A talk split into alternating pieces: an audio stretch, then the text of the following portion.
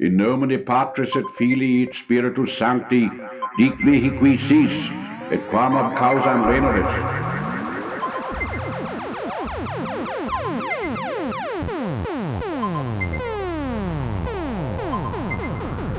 From the Clock Tower at Mountain Air, this is the C.S. Lewis Book Club.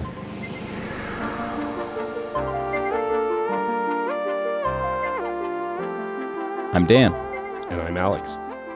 Welcome to our book club, and thank you for joining us in this hideous episode, where we have now completed the Ransom trilogy. In this episode, we are discussing some of your questions, our company of book club members, and reviewing some of our favorite moments from this book. And in our next episode, we will be starting the Screwtape Letters. Dun dun dun. And letters, I should say letters rather than chapters, letters 1 through 10. I was debating if I should go up on the dun dun dun or dun dun dun because they're, you know, I think I, macrobes discussing that's right. how to take us I over heard- I the heard- human beings. I heard this on the Pints with Jack podcast that apparently the first or one of the first manuscripts for the Screwtape letters had a little snippet about it being a translation from ransom of the correspondence between the macrobes or some of the macrobes, which is such a cool tie-in from, from this season to our next season. And the Screwtape letters is probably the book that is most commonly brought up when somebody found, finds out that we have a C.S. Lewis book club podcast. They're, they're, uh, you know, commonly what we're asked is, "Are you going to do the Screwtape letters?" so yes, we are, and that's what season three, still in fiction. We were going to call it the other fiction season, but that that seems a little too boring. Yeah. So we have, for housekeeping, we have one of our comments from TJ Ray. What's the next book? Which you just answered. Maybe you could give, when we walked in this morning, Alex had some inspiration for how we're going to structure the next couple seasons, if you wanted to share that. Yeah, so we've been talking about the dialectic, and that's a broader term. I've been narrowly using it, which is just about the distinguishing, the definitions. You know, we have a table in front of us, and how do we know what is table? By where table stops. and so that negative space that where the table is not is part of what's necessary for understanding table. I'm kind of talking that way because what's coming to mind is Steve Carell and Anchorman. Exactly. I love lamp. I love table, and to know and to love table, I need to know what is not table. So that in that sense, that's the way I'm using the dialectic. And we've talked about Mark Studdock's journey to conversion, starting with first a repudiation of all that is not good. That's how he came to eventually understand what goodness is. We have that very pivotal scene in the objective room where he's instructed to stomp on the crucifix. And he didn't recognize that as good, but because of its counterposition to evil, he started to see it as good. So we're going to first start in our next season in the Screwtape Letters, which is the program of evil to understand, first off, it's very instructive for what the enemies of your soul are trying to get you to think. And also because that is a good way to define goodness Hmm. by first recognizing badness, evil. And then next. And then next, we're going to go to a more obscure work. It's actually Lewis's first Christian book called The Pilgrim's Regress. You did mention on a previous episode we were going to the Pilgrim's Regress, I think. So some of our readers might have jumped ahead. Yeah, if you've if you've already started reading, great. Yeah. This one this one does. I mean, it follows the pattern of, I think his name. I think it's John Bunyan. I know Bunyan for sure, but uh, there's a a book, a more I think it's 17th century. Not sure, maybe 18th, um, called Pilgrim's Progress about the process of conversion. C.S. Lewis titled that book a little differently because his own Christian journey started in Christianity and left it and then came back. And so we're going to go through his philosophical journey. It's still allegorical, so we're keeping it in our fiction three season fiction series Seri- Jesus. okay, Smeagol. Call 'em. Is that a good time to bring up the fact that my voice is still raspy, which I think is now the new normal. Yeah. It's it's now the the days where my voice is clear are the aberration. What's wrong with Alex? yeah, nothing. This is this is the new me. Mm-hmm. So I guess this is my life now. And then from the Pilgrim's Regress, we're going to go into one of the favorites, or probably the favorite of most C.S. Lewis enthusiasts, which is The Great Divorce. yes. Great Divorce operates very similarly in my mind to um, Screwtape letters. Screwtape letters because it gives you a lot of counterpoints. Now, Great Divorce will give you positives and negatives, more acute in its definition of what it means to be a heavenly being. I probably shouldn't get into it too much. I'm just giving you the. We're just getting them pumped up. That's, that's right. Excited. And then once we've with with all of our reservoir of Narnia and the Ransom trilogy, and then jumping into the more personally applicable versions of these fictions, like the Screwtape Letters and the Pilgrim's Regress and uh, and the Great Divorce, we're going to finally tackle the most intimidating of C.S. Lewis's fiction books for me, which is Till We Have Faces, which is a retelling of the myth of the myth of Cupid and Psyche from the perspective of Psyche's sister.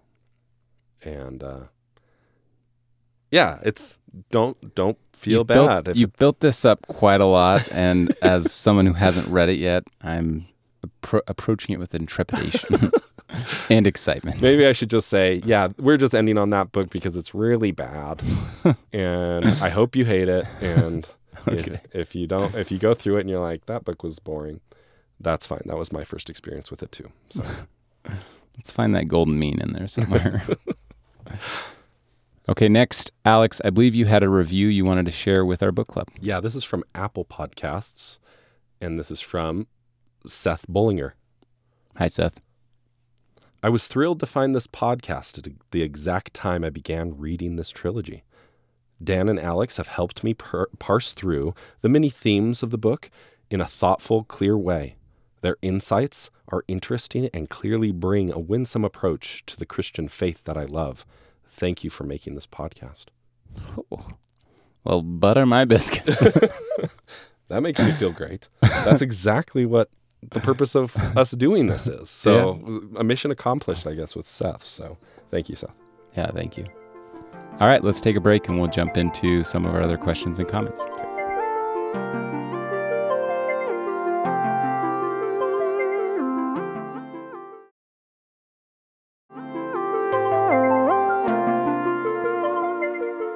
All right, welcome back. We are going to jump into some of our comments from book club members on that hideous strength. So, uh, first up, we've got a audio clip from Jesse.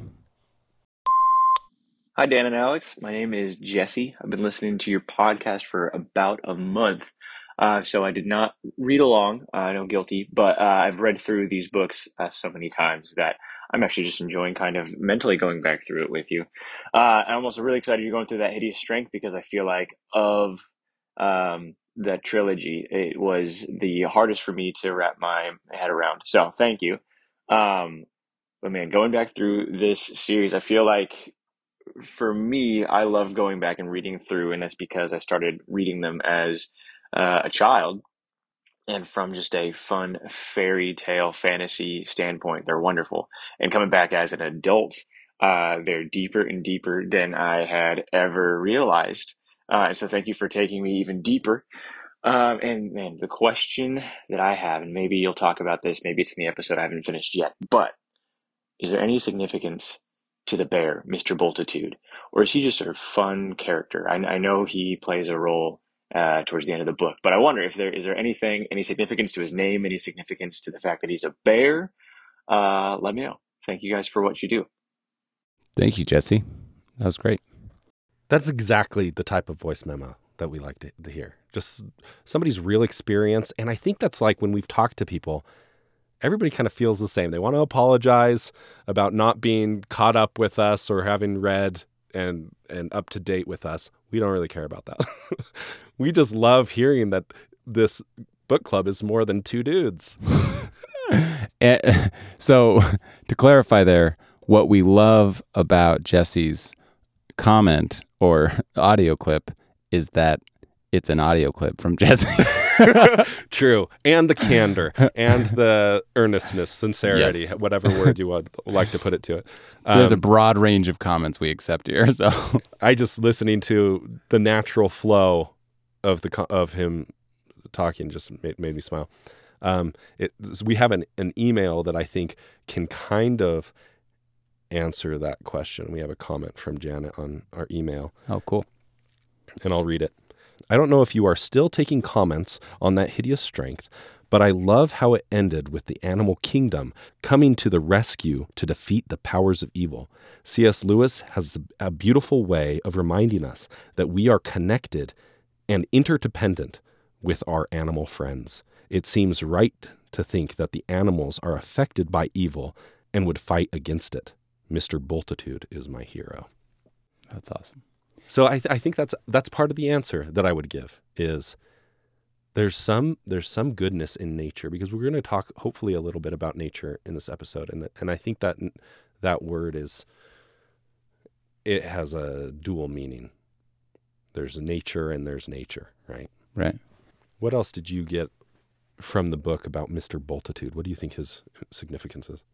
Well, when in Jesse's question, uh, one thing that my mind immediately jumped to was the contrast between how the NICE is treating animals, experimenting on them, treating them as um, tools that they can operate on without any thought to the pain that perhaps they're causing them, to Mr. Bultitude, who is a member of the company and is given this name, obviously, like you wouldn't know it was a bear until you met him.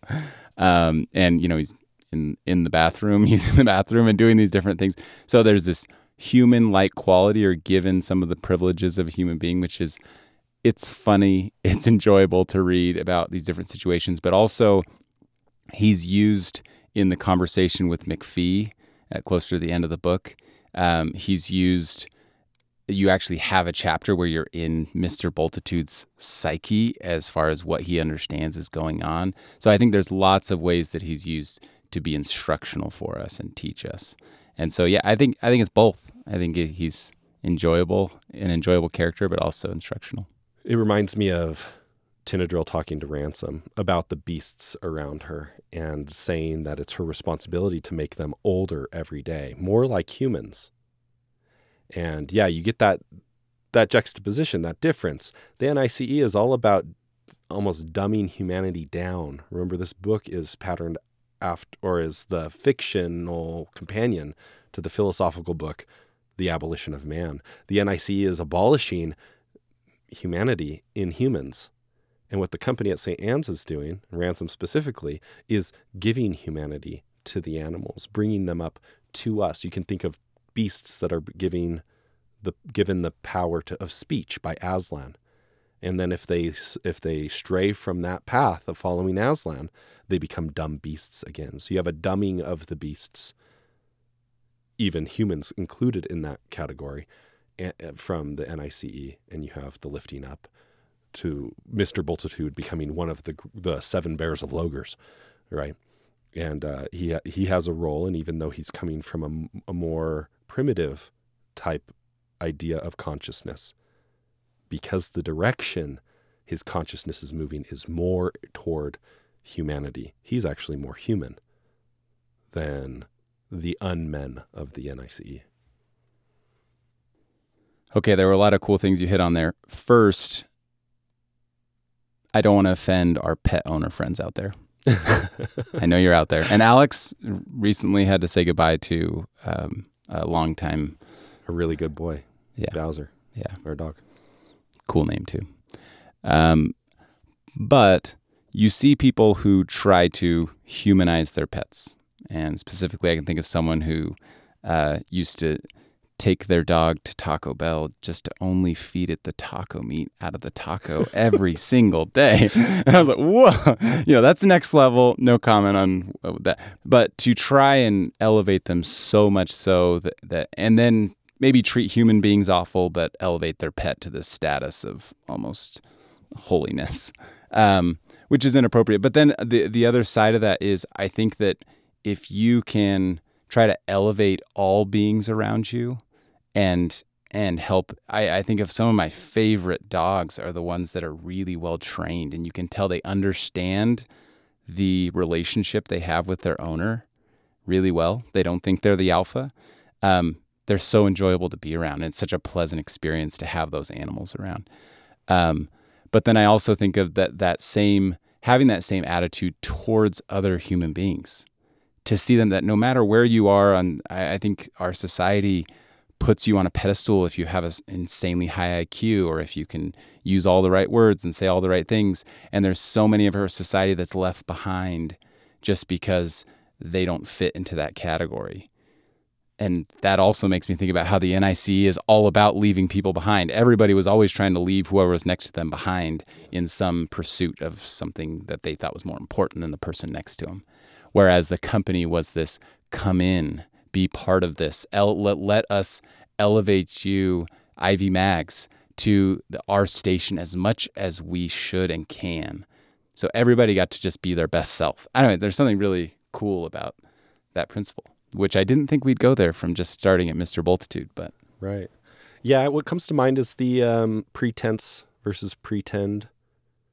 When you if if we're going to practice on developing a godlike quality, we have this authority over the animals as is depicted in Genesis. And if we use that authority to understand animals where they are, realizing that their consciousness is an extension of our consciousness, and you use that opportunity to raise them up rather than to just be overindulgent and doting. I mean, that's kind of a narcissism because they're just extensions of you.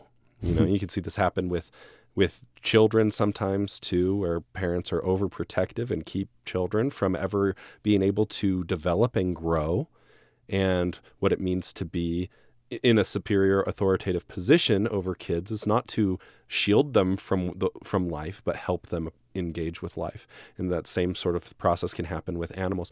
Um, th- so there's like a perspective of you know when you, you, are talking to your dog, your dog is not understanding your words. They don't have that that capacity for language. They can hear certain sounds, but you could say whatever you want with the same tonality as you typically give praise. you dumb dog. exactly, and they'll accept it as praise because what they're responding to is an emotional energy.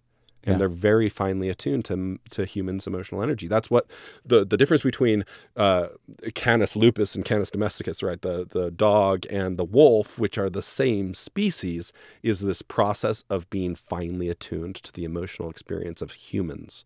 Hmm.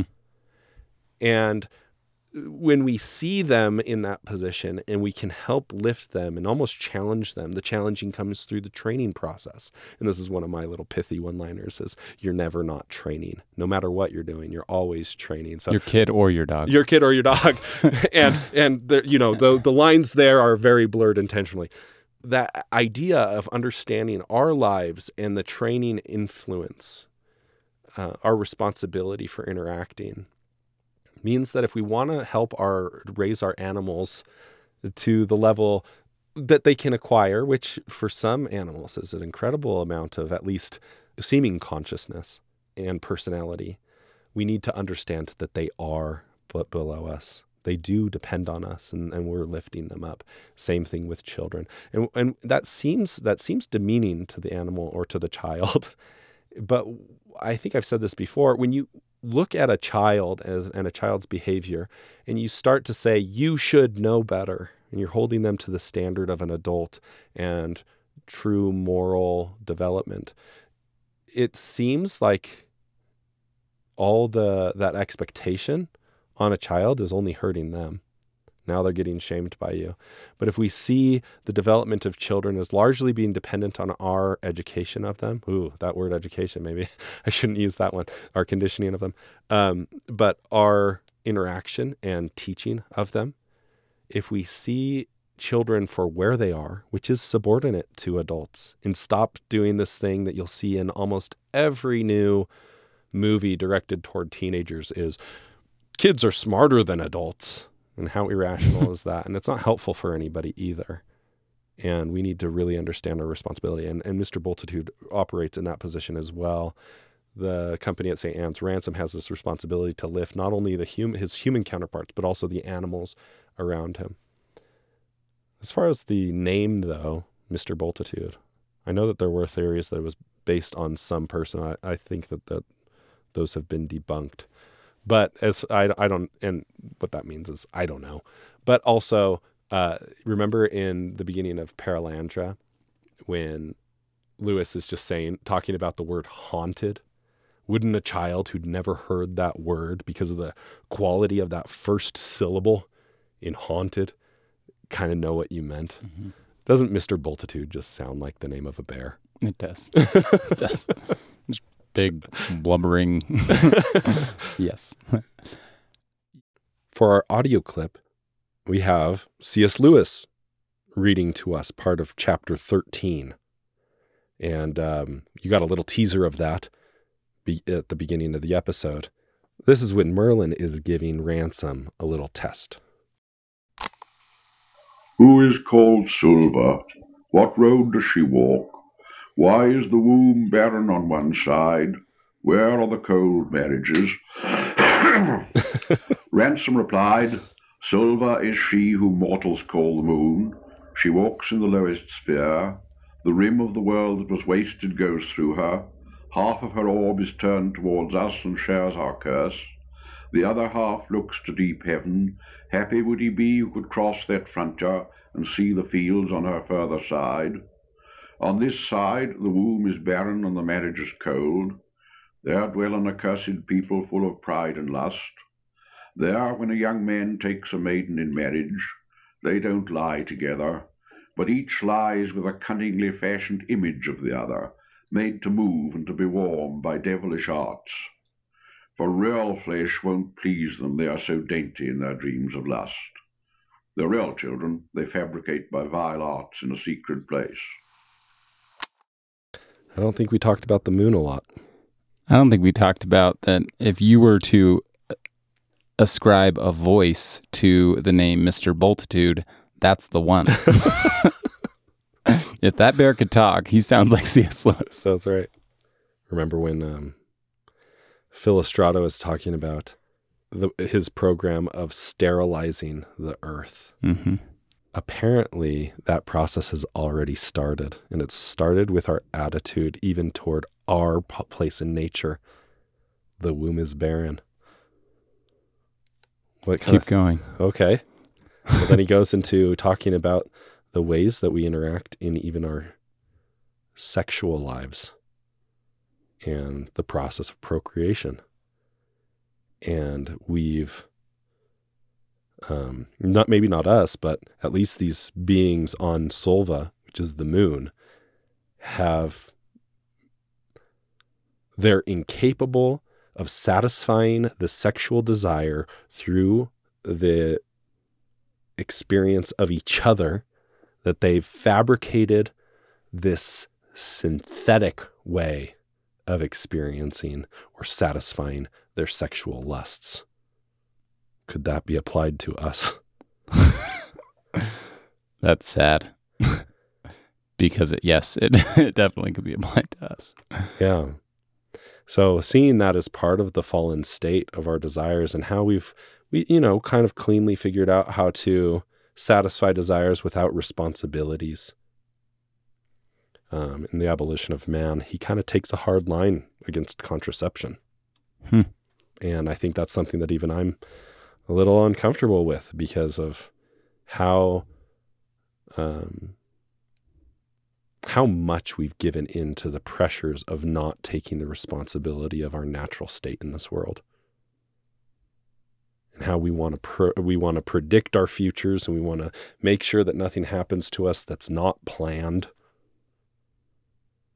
And that starts bringing up some of the themes and the morals of Perelandra even the floating islands we want our we want the islands of our lives to be so fixed and immovable and part of the process of that is we sacrifice the fruit of the fo- floating islands to the point where the reason that these beings on the moon, on Sulva, are incapable of satisfying of satisfying each other's desires is because they've been, become numb to each other. And think of the ways that we've become numb to each other in our modern world. That makes me think of how often nowadays you hear about how people are approaching their physical relationships with their spouses and how so much is intensely focused on the pleasure or the act itself and the relationship and the the thing that you're supposed to be that that sex is supposed to be an expression of is lost and it's not even brought up and and we're blind to it. And people people make it an end in and of itself rather than just the fruit of a beautiful deep relationship um, so that numbness that resonates a lot. That's I mean, we're so we're so far past numbness as it's complete blindness to what real love and all of the stuff we just talked about in this book between obedience and sacrifice and humility and all these the right ingredients that Christ invites us to to bring to a marriage. And then sex like that's that's one of the beautiful fruits of of that relationship, which should be the focus. But it's definitely a secondary thing. Yeah. It's even secondary to its result in, in the bearing of children. And um, getting the first and second things backwards will ruin us to our experience of the natural world, using nature as a direction to our divine nature. And that this is hard for me because I'm guilty. And talking about the demands of a Christ centered life and Christianity in, in areas that I'm probably too often search, searching for an excuse rather than honestly seeking for truth.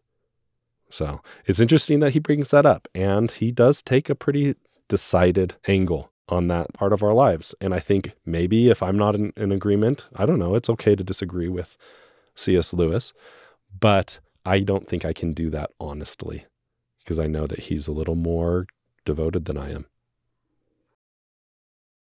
You made the comment about nature for the NIC versus nature for the company.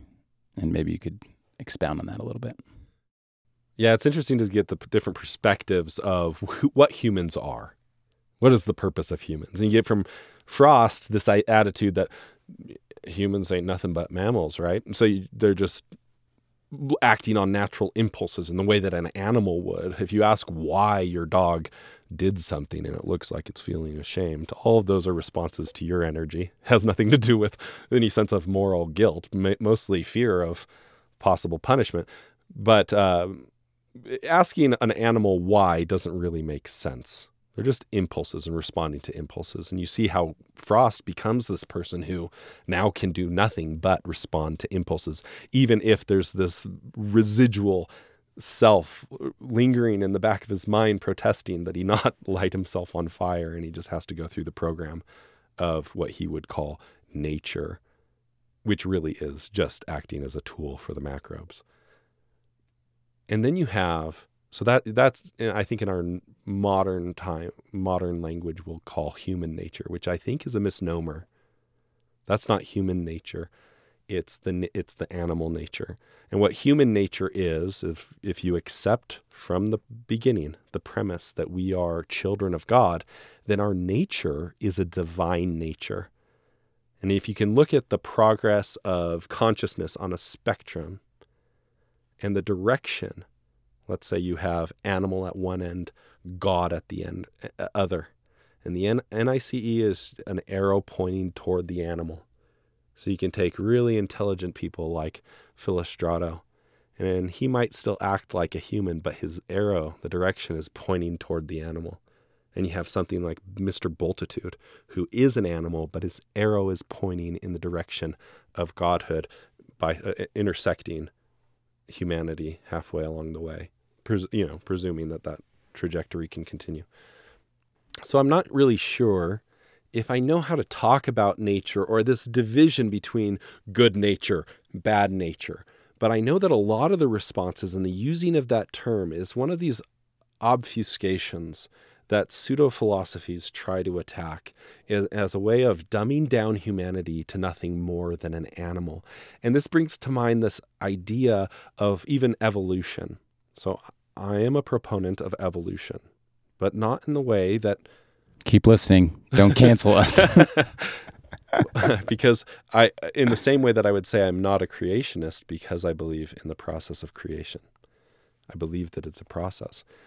But you'll you'll hear these pseudo intellectual, uh, I, sorry, these pseudo intellectual points about evolution as almost like, ha, creationism is wrong. And one of the things that commonly comes up is um, man evolved from apes, which is factually untrue. But people, you could see the the misguided understanding when you're motivated in your reasoning. I want to say that humans are animals, and so I take this animal that is a contemporary of humans and say we came from that animal. But that is no more true than to say that apes evolved from humans because we both evolved from a similar ancestor that was neither ape nor human. That hmm. distinction mm. didn't exist because that branching off hadn't happened yet. And because of that sort of attitude, if you take just for granted because you want to be on the side of science or however that inner ring compels you, and you say, humans are animals, and this is the relationship here, you start to think that evolution is this process of progress. And that's another term that gets obfuscated a lot when talking about nature, as if nature just generally is this progressive thing. And you see that in the in the way that Frost talks about things. You know, it, it ought to continue because it's continuing and it will always work in the direction that uh, toward progress. But what is more evolved, an earthworm or a human? And what that leads to is this idea that everything that's less evolved is no longer important, which even, I mean, that's why I think Frost's end is met in fire. Because if you believe that, eventually you're just burned up along this path of progress. Yeah, in, with this degenerative process, yeah. almost this backward progress, right? Evolution is not a process of progression. Progression is the anomaly. And you can see in that the creative process. And if we say God can't create unless he creates the way that I have in my mind, think of that essay, Horrid Red Things. I have this concept of what creation means. And if it doesn't mean a pile of dust into a human, I don't want to hear about it. like, well, you're making time a really important aspect to the processes of God, somebody who is timeless. Now, if he creates something and then we see the process of his creation, granted, evolution is not a process of progress, but when we see progress within it, I see the divine hand of God in that process and creating humans, where in other places it created earthworms. Now, earthworms are in, important to the, you know, the, the, the web soil. of life. I'm thinking of the Aquabats song, uh, "Worms Make Dirt." It's a good song. My kids love it. Um, but yeah, but just to understand, earthworms are actually more evolved than humans. Their lifespan is shorter, therefore they have so many more generative iterations. That's how long it takes. That's that's where evolution plays its role in every time we die and then we have progeny, right? Earthworms don't live as long as us. And so their process happens a lot faster. They're going through evolution way quicker than we are. We live too long. And so to break your mind away from this attitude that science just is thumbs up, it means progress, good, this, that, you know, but it's it's being blind to a lot of important data. It's actually the unempirical religious type attitude that says humans are no different than animals and we ought to behave in a way that is directed by our human natures or our impulses. But that's not what it means to be a human. What it means to be a human is to be like Mr. Bultitude to overcome some of your natural inclinations and to do what you've been taught by the your your trusted authority. And so to overcome our human nature is actually our nature. You just tied a beautiful bow on that. And isn't the line in the book that I can't remember if it's Ivy Maggs or who makes the comment, but after the animals come and have a conversation with Ransom, then they act different. Like they're part of the, you know, they're part of the group. He levels them up somehow in having a conversation with Ransom. Yeah, that word conversation It's is full of power. yes, yeah, that's what is the word conversation. That's what stood out. Okay, I think we've uh we've uh Don't say beat the dead her- horse. We've talked too much about leveling up animals. I was going to say that like beat it to death, but hopefully the opposite. We've uh, we've we've stroked Mr. Bultitude's uh, snout enough. Uh, let's let's take a break.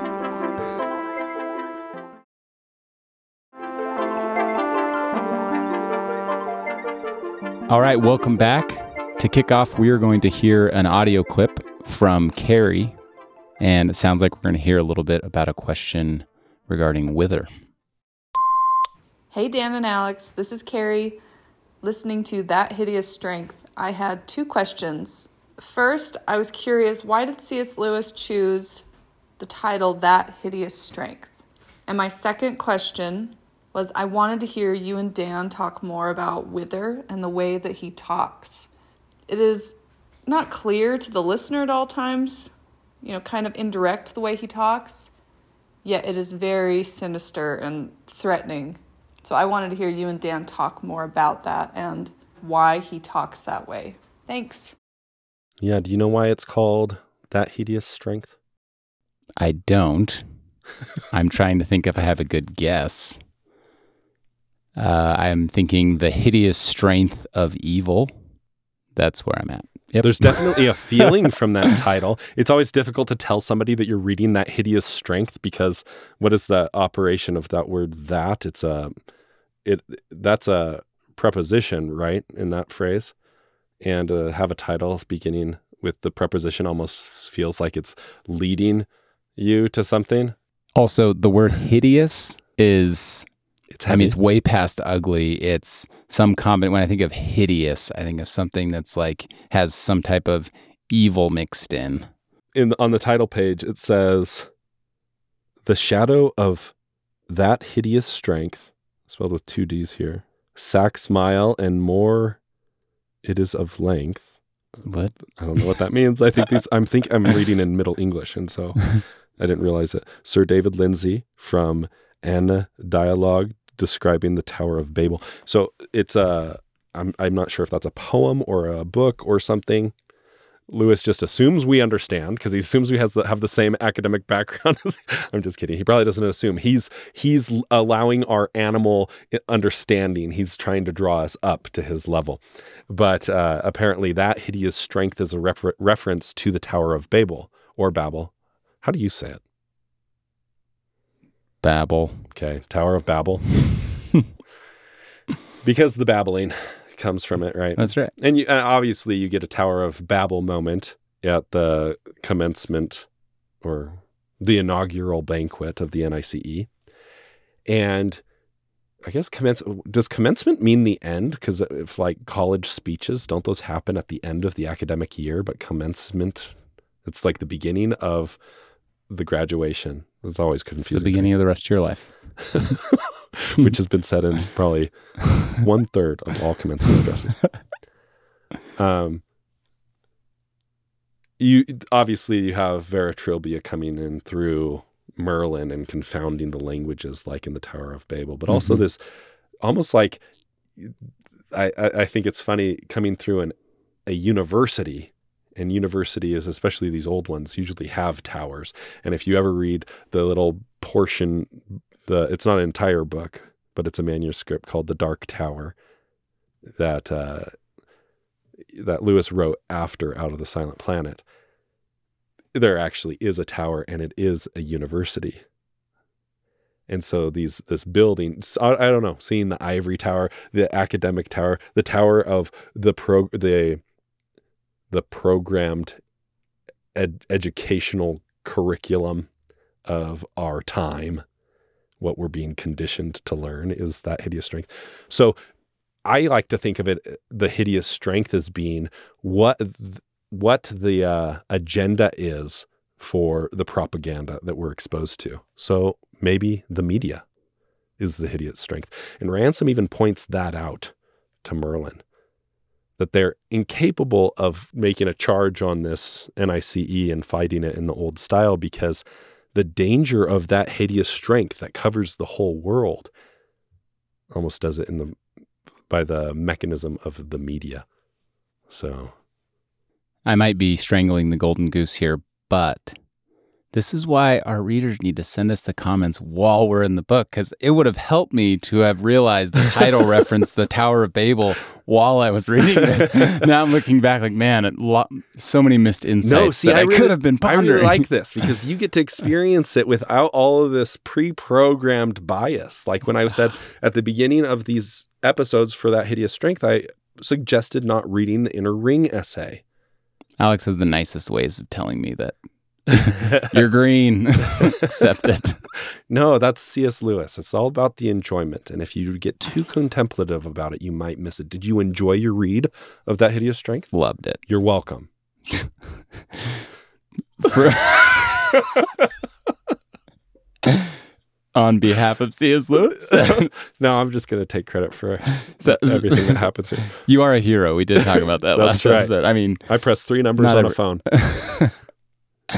All right. So her next question about Wither and the way he spoke, and I love that she hit on this because that's something every time Wither was talking, it was so clear that this man has an objective Yeah. anytime he communicates to obfuscate, to misdirect, to never, you can never pin him down for anything he said because did he really say it? Right. How was, eh, you know, he's a perfect politician, Exactly. unfortunately. because the power that he's operating and controlling other people by is exactly this desire to be in the inner ring. As soon as that's satisfied, he, he or would be satisfied, he loses power. Think of this when we were in the same way that we talked about if you go about dating as like a game mentality, then when you win the game, it loses its appeal to you. Don't do that with humans. It's not moral and it's not prudent, not for your own sake. Do not play with people like chess pieces. So you can see his uh, ability to keep people always like in this limbo of whether they belong or not, always with this attitude of cordiality, like, oh, of course you're welcome here. And in those moments, that's when Mark feels like the least secure because it almost feels disinterested. He is a tool. Wither his, is a tool for the macrobes, and he's the perfectly honed tool for keeping people in this, the desire for the inner ring. In the same way that Frost is, I think he's even described as like a needlepoint sharp tool for expressing objectivity and this pseudo philosophy of the projection of humanity, which is its own destruction and his destruction. Wither is exactly the tool to keep you in this limbo of belonging and making you desire belonging over every other good thing and sacrifice everything else to it. That reminds me of Wither and Frost's conversation where they're both admitting to each other that they've talked about them to the macrobes about how the other person falls short or they don't like their style of doing things, but they, they don't realize that really the macrobes are just directing them in in being the tool they need, in Wither being that tool of confusion and um, aloofness and whatever to keep people out of the inner ring, and Frost being the the sharp tool that can stab when they need to stab, I guess. Yeah, there's this dynamic tension between both of their pressures, but both operate on a in a dimension and on a spectrum that is off of the path of goodness. Yeah. It's all quantitative and it's this way or that way. And it keeps people in this tension and makes it so they can never really see that the company of these people is detestable. Uh, Frost's goal is to hate you if you're his on, inside of his inner ring. Yeah. He wouldn't want to like you. Right. Heaven forbid. What it reminded me of is of when you're getting an injection and a very schooled nurse will like almost hit or pat the the place that they're going to inject you with push in and let relax and and you know agitate it that's what that's the word that I was looking for it's an agitation of opposite forces to numb you to the f- point where you're injected with something Yikes. that's that's what they're doing. They're keeping everybody in this tension. I, there's this conversation that uh, Wither has on the phone with Stone, and Stone is a good character that can kind of be forgotten about. Mark tries to have a conversation with him once, and Stone wants to deny everything that Mark's observing about the precarious situation that Stone apparently is in. We don't know what his gre- what his uh, transgression was, but Mark comes into Wither's office, and one of the things that Wither says to him is, "If only I could convince ha- Hardcastle or Mister Studdock to see you and your uh, your efforts in the light that I see it in." Yeah. He even uses Mark Studdock as one of the people that is apparently not accepting Stone into the group. Yeah. Mark doesn't know he's being used this way. In fact, really the opposite. He's he wants to hear from Stone. He wants to like enter into this conversation and be like, "What are we doing here?" But Wither will use everybody against everybody else. He's just operating as this tool of obfuscation. And even that it was described as their own inner ring between Yeah. Mark and the tramp. So what did what did you see in that relationship? Yeah, belonging's not bad. It's just not good. It itself is a desire that leads you to certain forks in the road, moral forks in the road. It is something that you can use for good. The the community of virtuous people is a beautiful thing. And or even a neutral person compared to the community of evil. And what Mark realizes in this situation where he's partnered up almost against his will, he wasn't seeking it out. It wasn't an inner ring that he was looking for and probably would have not even cared about if he'd seen it before.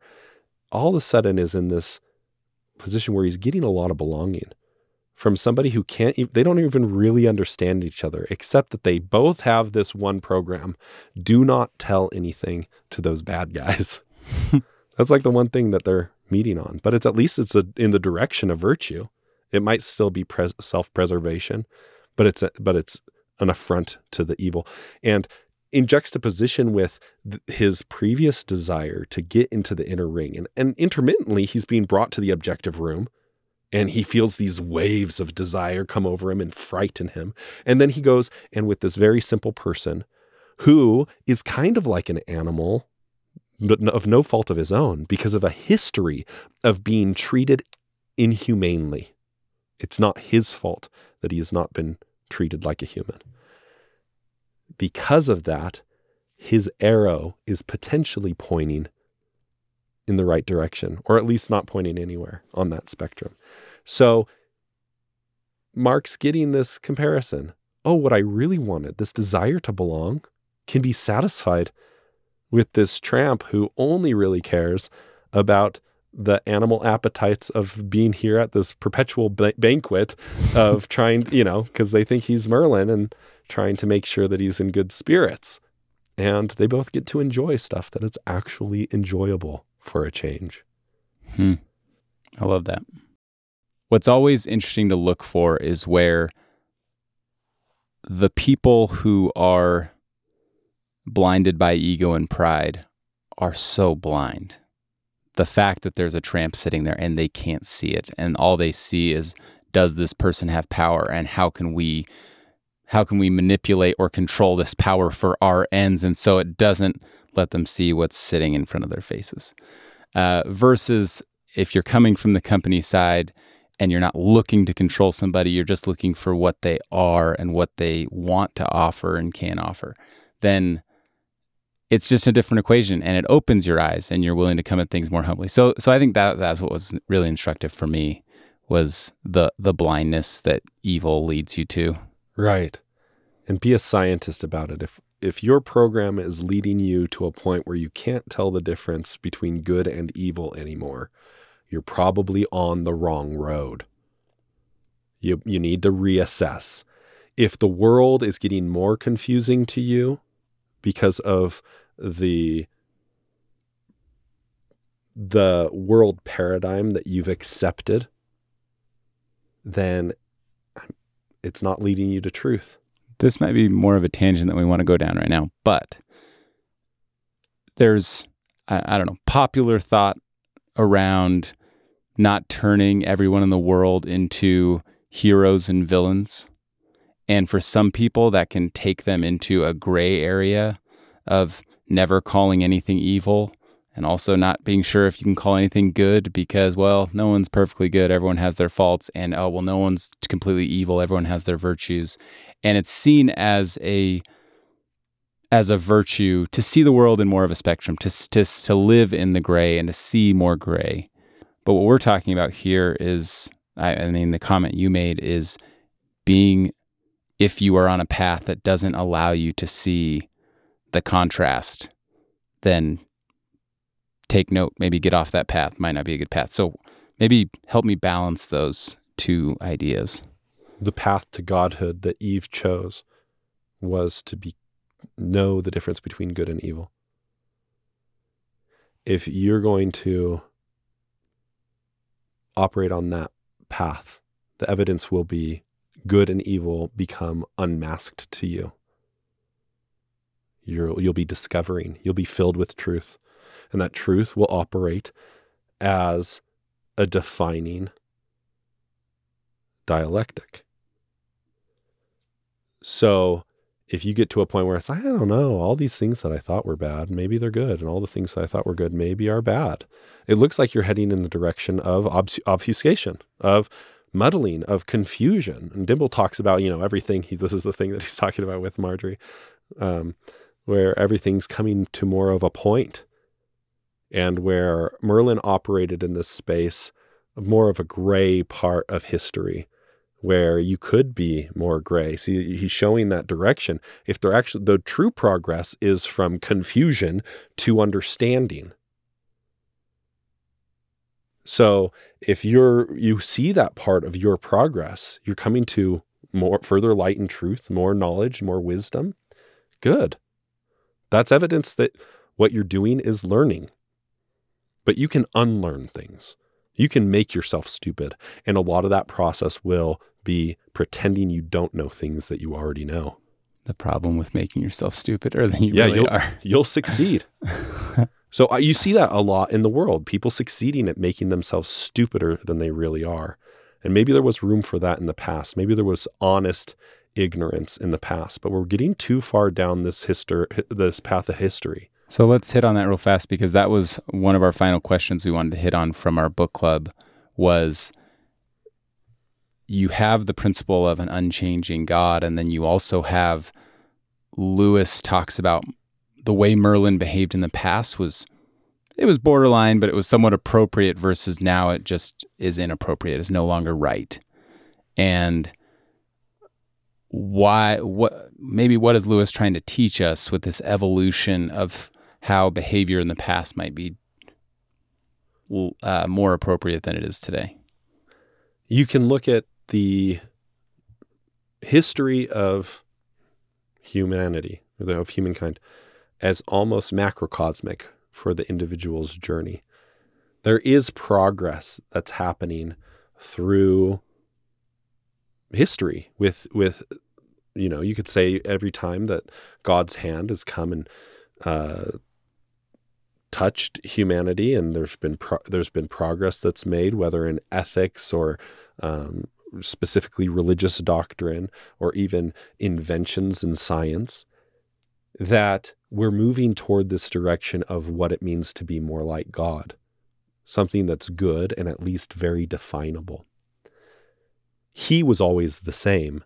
It's humanity that's changing and evolving. And we if we don't really get on the true progressive train, remember the analogy of I, th- I think it's in the abolition of man the analogy of being on a train doesn't you can't tell what direction you're going unless the station is fixed and god is that station and the direction that we're going only makes sense if the station isn't moving with the train so that's the progress that we're getting from merlin to our modern day is even the way that we interact with nature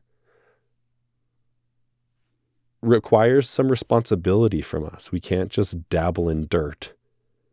But there's some things that have been left or have been, I think, imprudently left behind in the time of Merlin. What does he say? Um, by the laws of his order, he's un, in, or not allowed to use a sharp object on any growing thing. and it's interesting. He needs that law, but I think we've forgotten that what it means to be to have power in this natural world is stewardship. It doesn't mean control. It's not the the oppression through obedience that Hardcastle wants on her torture victims. It's the invitation that Ransom is calling from his subjects, and they are subjects. They're subject to his will, but he's using that power to draw them up to his stature. So that's the progress. Because God is helping us individually become more like Him, of course, you're going to see through the history of the world this type of progressive development in the right places. And in other places, it's going backward. And that some going backward or some ideas and some beliefs and some data points going backward and some going forward, that separation is creating a greater divide. And that greater divide is a greater definition. Good and evil, in a lot of ways, might seem confusing, but they're actually a lot more clear now. I think back then you had justification for maybe being a good person on the wrong side. And now the only people who are really confused are the ones who kind of want to be. Because we know that in ignorance, there is excuse. And what Christianity demands of us is stop using excuses, take responsibility.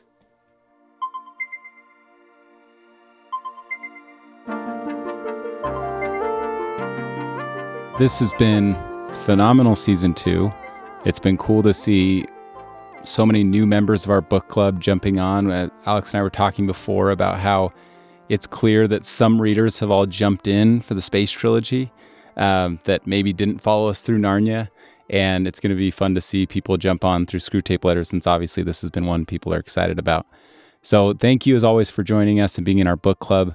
Uh, we hope you'll continue with us. We will take a break of a few weeks before we jump into the Screwtape Letters. And so look for, you know, on our Instagram, we'll announce kind of what to expect and when we'll be releasing the uh, starting season three. If you'd like to participate with comments, questions, uh, criticisms, or corrections, you can email us a message or voice memo at bookclub at mountainair.media.